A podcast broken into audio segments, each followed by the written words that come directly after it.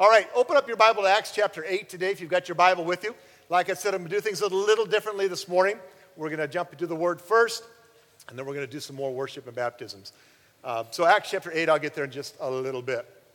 I had a conversation with a woman named Bonnie quite some time ago now, and uh, she talked to me about her journey of faith. And I, I love hearing people's journey of faith because they're, they're all unique, as unique as you are.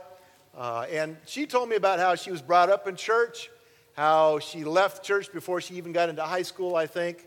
Uh, went off to college, kind of did the party thing, but was uh, graduated with a degree, got into business, was actually very successful in business. But she said, I thought I had everything I was looking for, but I realized my life was pretty empty, so I started looking for answers. And she looked at a lot of different places. She said she looked into uh, Eastern religions and a bunch of other things. She said, but one night, she was actually on a business trip. And Bonnie said, I was on a business trip. I was in a hotel room. Anybody ever seen the Gideon Bibles in those drawers? I don't know if they still do that anymore. I heard that they're stopping to, you know, they weren't doing that as many places. Go figure. But she said, I, I, I didn't really want to watch TV and I didn't know what to do. And she said, I felt drawn. And those were her words. She said, I felt drawn to this Gideon's Bible that I noticed in the drawer. So she opened it up and she said, I, you know, I, I think Matthew's a good spot to start. And she started to read the New Testament. She said, I didn't stop until I'd finished all of Matthew that night. And her words again were by the time I finished and closed that book, closed the Bible, finished with Matthew, I knew that Jesus was the one I was searching for, that, that he was the answer. I love, I love the way God works, the way he draws us in. And he takes us to a moment where we uh, have a moment of revelation and a moment of decision that will change everything in our lives. And her life was changed not just for a week or two, but forever because of that encounter. We're going to take a look at this passage in, Max, in Acts chapter 8 about an African, an Ethiopian man, and his encounter with, with God through a, a brother named Philip, and it's amazing. And here's a little background to the passage. I won't bore you with history, but one of the key characters besides the Ethiopian eunuch is Philip. And later he became known as Philip the evangelist. And Philip had been in Samaria. Now he was basically driven there through persecution. Uh, Saul, who later became Paul, began to persecute Christians and the Christians scattered out of Jerusalem. And, and Philip is one of them. He ends up in Samaria. What you need to understand, again, and this is just a little history note, but the Samaritans hated the Jews, and the Jews hated the Samaritans. So Philip, a Jew, ends up in Samaria, and he's preaching about a Jewish rabbi named Jesus.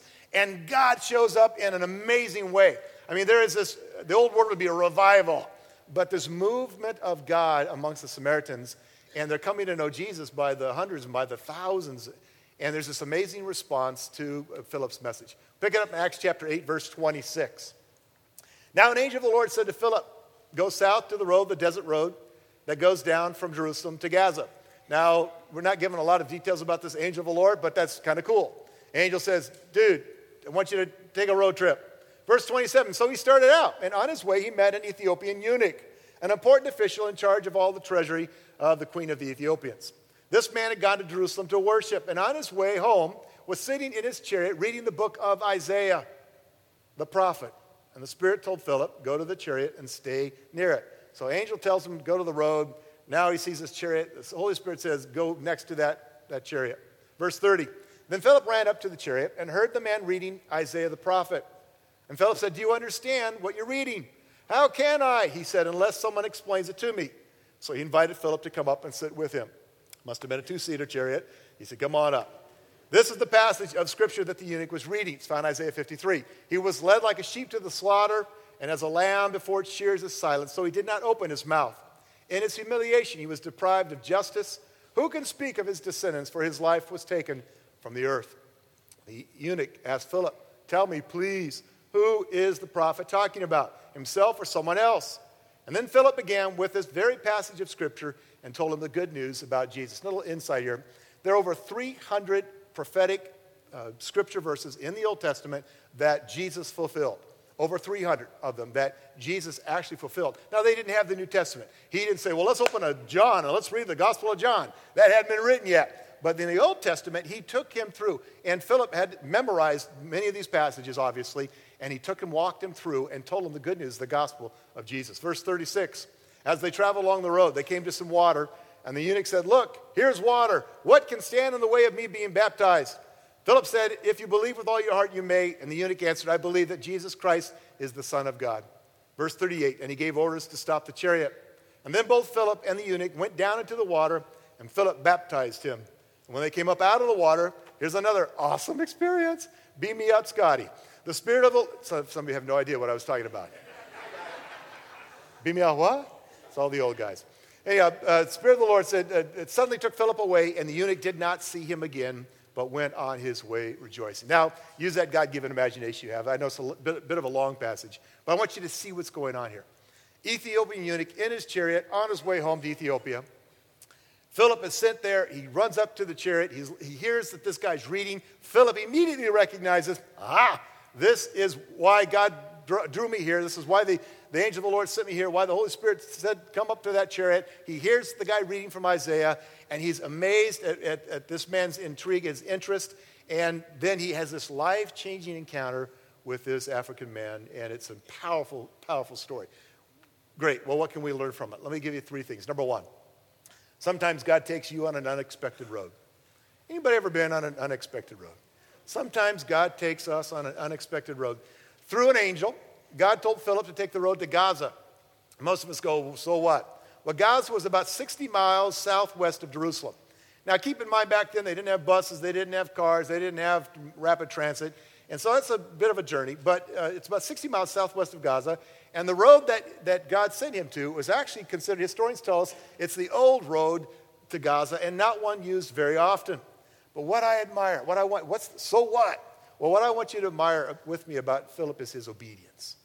He obeyed. No explanation or reasons were given.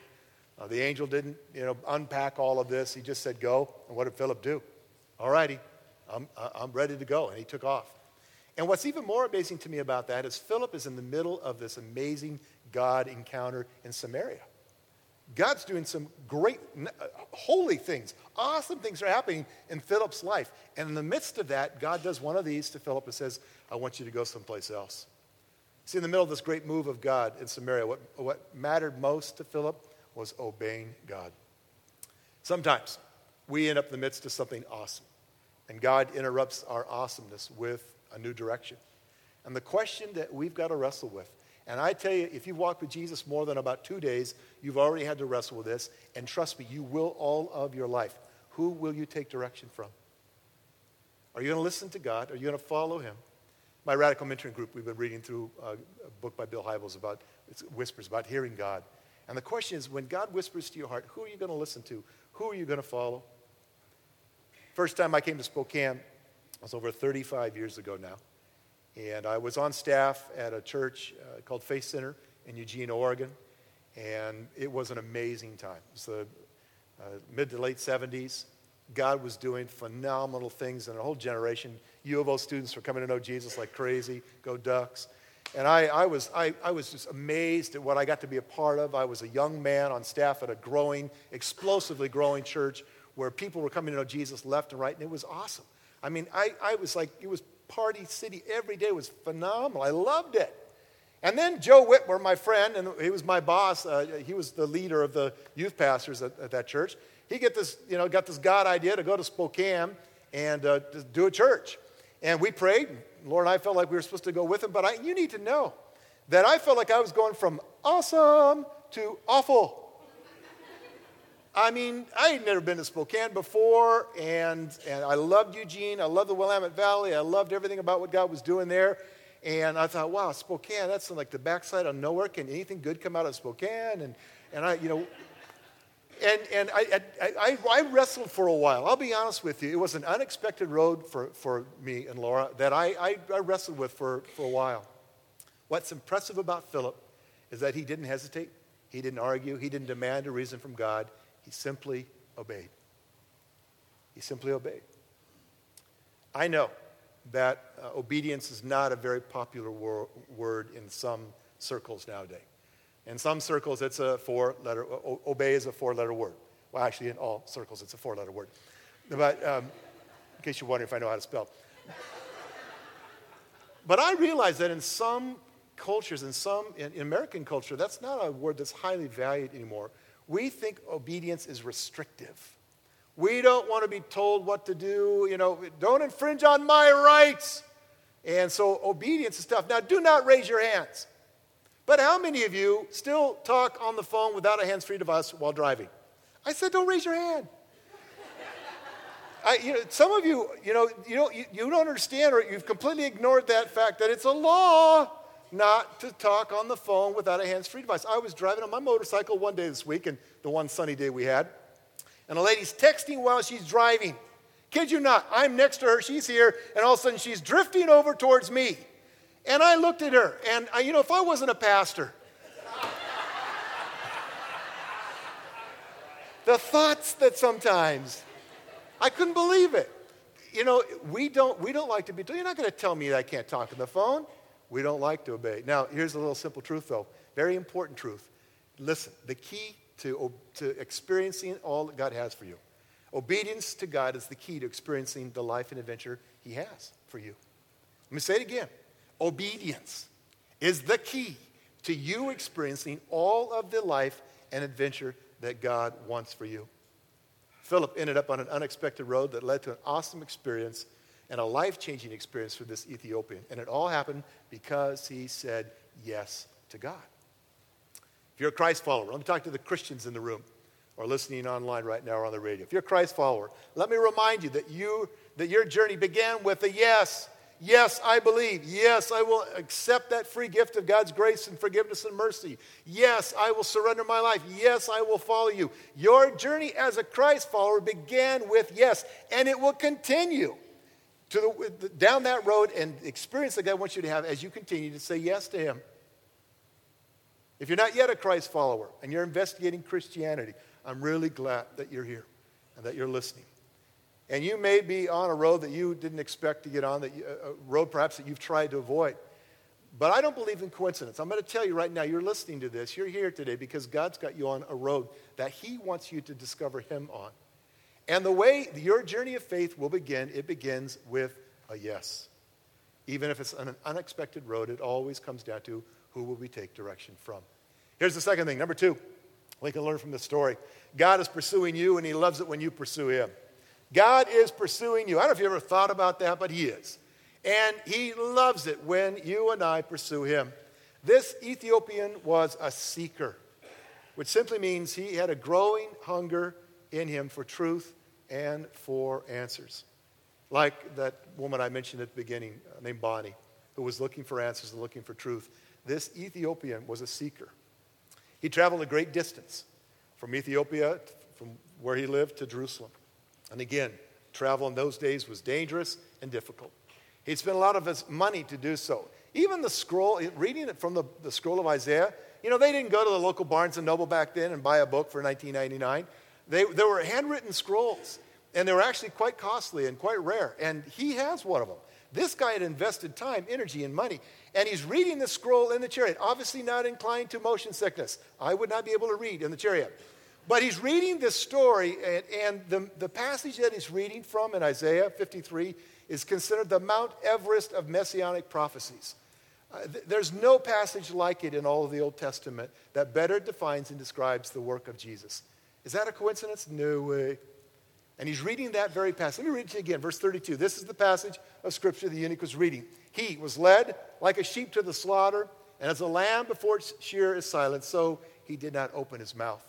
And can you imagine Philip's excitement as he said, This is about Jesus. This is about him. Let me tell you about the day that he died and how he didn't speak a word. He wouldn't say a word, and he was led like a lamb, like a lamb led to, to, the slaughter. That's what happened to Jesus. And he then unpacked all these other scriptures. And Philip asked him, you know, do you understand what you're reading? And the guy goes, no. Now, instead of saying, no, leave me alone, he says, no, I don't. Please explain it to me. That is the heart of a person who's seeking and open and hungry for God. That's the heart of a seeker. And I want you to know this this morning God loves seekers. In fact, in the context of prayer, Jesus once made this promise in Matthew 7 7 and 8 Ask and it will be given to you. Seek and you will find. Knock and the door will be opened for you. For everyone who asks receives, the one who seeks finds, and the one who knocks, the door will be open. Well, what's the principle here? God honors and answers those who diligently seek after him. The writer of Hebrews said in Hebrews 11, verse 6, God rewards those who sincerely seek after him. You're seeking, the promises, God's going to reward that. Some of you are on that road right now. You've got questions, you're seeking answers, and I want you to hear from this pastor it's okay. In fact, I applaud your seeking. It's great. I'm glad you are. Why am I glad you're a seeker? Because God loves seekers, and He loves those who are looking for truth. Quite a few years ago, again, I had a high school kid come up to me, and, and I think she thought this would blow me away. But she said, I'm studying the teachings of Buddha. And uh, I smiled. I said, Well, that's great. Uh, you know, I'm, obviously, you're looking for truth. You're looking for spiritual answers. Now, like I said, I think she expected me to be blown away or, Oh, no, not Buddha. You know, and I, I just said, No, it's all right. You know, I'm glad. But, but I asked her to do two things. I said, I'm going to ask you to do two things. First, would you read the New Testament? She said, I don't have a Bible. I said, I can solve that. Gave her one. I said, Would you read the New Testament? Start right here. I, I think I had her start in the book of, of uh, John, maybe Luke, but probably John. I said, just read this. And I said, the second thing I'm going to ask you to do is pray. Ask God to reveal himself to you. Now, she said, well, I don't know. I believe in God. Why should I pray to something or whatever that I don't even believe in? I said, I understand, but humor me. Read this and just pray. God, if you're for real, if this is for real, if this is your inspired word, if this is you, God, reveal yourself to me. It wasn't six months later that this young woman gave her life to Jesus, became a Christ follower. Why? Because God loves seekers. He's not intimidated by people looking for answers or for truth. Seek after him. The promise of scriptures is you'll find him. Why? Because God's looking for you. Here's the last thing I want to highlight from Acts chapter 8. Number three, the road to belief always brings you to a point of decision. That road that you're on, and you're on it, always brings you to a road, to a point of decision the last couple of weeks in the series, I've talked about the fork in the road that God brought me to. And it wasn't the first fork, it wasn't the last fork. My experience, my belief, and what I read in the scriptures is God's constantly bringing us to these opportunities to decide to choose. And whether we like it or not, and some of us really don't like it, but here's the truth God will bring us to a moment of choice. He will bring you to a point of choice. And unless we harden our hearts, and that's a scary place, and I hope you never go there, but unless we harden our hearts against Him, God will consistently bring us to a place uh, that, that we have to make a decision to our very own personal fork in the road. I met a guy in his 30s just a couple of weeks ago, and he's been through an awful lot financial struggles, relational struggles. And I smiled when he asked me, he says, Why do I feel like everywhere I turn, I find God? Why do I feel like everywhere I turn, I keep running into God? And I smiled because that's God. Because He loves us. God pursues us, He's pursuing you because he loves you. And he will consistently bring you to a point of decision. Why? Because he loves you more than you can even begin to imagine. Because he wants you to spend eternity in relationship with him. There's a 19th century poet by the name of Francis Thompson. Nobody's probably ever heard of him. He wrote a very long poem, like 182 lines. I, I would, would have been bored by line 17 probably. But a long poem called The Hound of Heaven. And the hound, this is a British guy, the hound he referred to, uh, he was calling God the hound, the hound of heaven. Now, being a Brit, he had this word picture of hounds chasing after the hare. And his point is that the hound of heaven pursues us, he goes after us, and that he's never going to give up on you or me. There came a moment in that chariot when that Ethiopian eunuch realized that Jesus was the one that he was searching for. He got it. And he understood that Jesus was that longing, the longing to his soul. And Philip told him the good news. He told him about Jesus and the truth of what Jesus came to do. And that guy came to a point of decision right there in that chariot, right there on that road. And, and, he, and he realized, this is what I need. I need to believe, and, and, I, and I want to be baptized. And Philip, when, you know, the, the Ethiopian eunuch said, well, what's next? Philip said, believe and be baptized. And guys, that is the message that was preached by the first church, the Christians in the early church, and it is the message that has been faithfully taught for over 2,000 years. What's next? All right, I'm on that road. What do I do? Believe and be baptized. And what is so awesome here is the enthusiastic response of this eunuch, this Ethiopian. He said, I'm ready. In fact, look, there's water. What's keeping me from getting baptized right now? And they throw on the chariot brakes and they jump out. And you can see, can you just see the enthusiasm, the excitement as Philip is just pumped, thinking, man, an angel told me to go on this road. The Spirit told me to go here. I got to talk to this guy. He believes. And now, look, we're in this water, and this guy's about to get baptized and profess his faith in Jesus. listen to me as I start to wrap this up. A few of you are here today, and you are ready to believe and get baptized. You are at that point of decision, and you know that it's time. You've been seeking, looking, answer, uh, looking for answers, and you just know in your gut that right now you're at that point of decision, and it's time for you to believe and be baptized today. A few of you are here, and you've already confessed Jesus as your Lord, but you've not yet obeyed Him and been baptized as a believer. And you think, well, yeah, yeah, oh, you've talked about that. I know. One of these days, here's a little insight to you. Did you know that delayed obedience is disobedience? What if Philip had said, I'll go in a couple of days? Some cool things are happening in Samaria. I don't want to leave just yet. Would he have run into that guy on the road at the moment he did? No. Delayed obedience is disobedience, and God wants us to obey. And you think, well, I got sprinkled, I got baptized as a child. I honor what your parents did for you. But here's what the scripture says, and it's found in Acts 2.38. Repent and be baptized, every one of you, in the name of Jesus Christ, for the forgiveness of your sins. And when I read that, and it's consistently taught throughout the New Testament, there's a point of decision that you have to make where you make, it's not something that's an infant done to you, but a point of decision that you say yes to God. And guess what? It's time for some of you to declare, declare your faith today, your faith and allegiance to Jesus. In this service, we've got three that have already signed up. The next, I think there's seven or eight that have already signed up to get baptized. But I want to tell you, Philip didn't hesitate to obey. The question I have for you today is, will you? And some of you think, well, I, you know, I guess I'll get next time around because I'm not really sure what to do. guess what? We've got extra clothes and extra towels. Right outside those doors, in just a moment, we're going to stand, and there's tables there with extra towels and extra clothes. We've got them in all sizes and all variety of colors. If you don't like a color, find another one. It's all back there. And uh, I want to I challenge some of you. Some of you today are going to cross the line of faith. Today, right here, right now. You're saying, it's time for me to believe and be baptized, to repent, to be baptized, and to follow Jesus. And, and you don't need to wait. You don't need to wait. You today you can go and get baptized in water right here, right now, as a public declaration. What's the big deal? Why do I have to do that? It is a public declaration of a personal response to Christ, and it's public on purpose.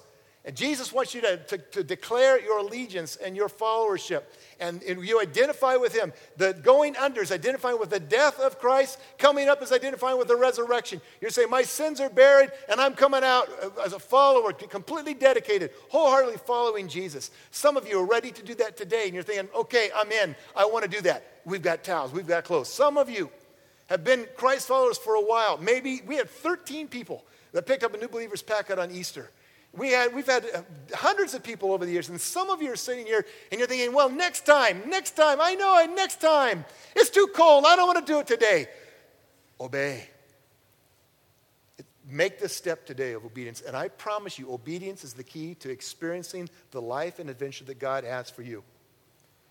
There's no excuse. Here's the water, there are the clothes. Today, you can get baptized. Your heads, let me pray for you. Father, thank you for the simple fact that you have called us to a great adventure. And that as seekers, Lord, we came to a point where we said yes to you, and some are coming to that point right now.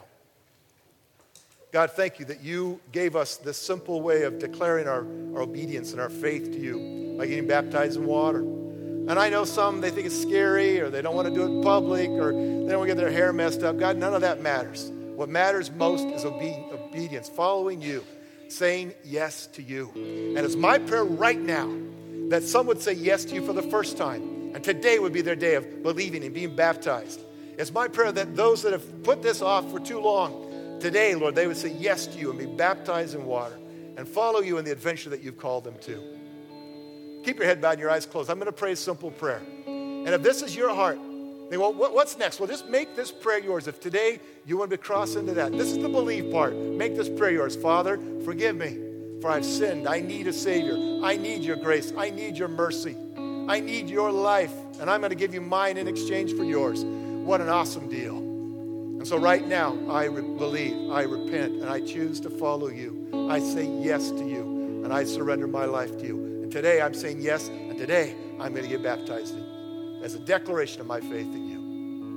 Now, if that's your, your heart, that's your prayer, just say, Yep, God, that's me. That, those are my words, Lord. I own that prayer right now. And the minute you do, that's the believe part. The next part now is be baptized. Lord, show us your favor this morning. I pray that the people respond to you, not to me and my words, but to you, to your prompting right now. I pray in Jesus' name. Amen.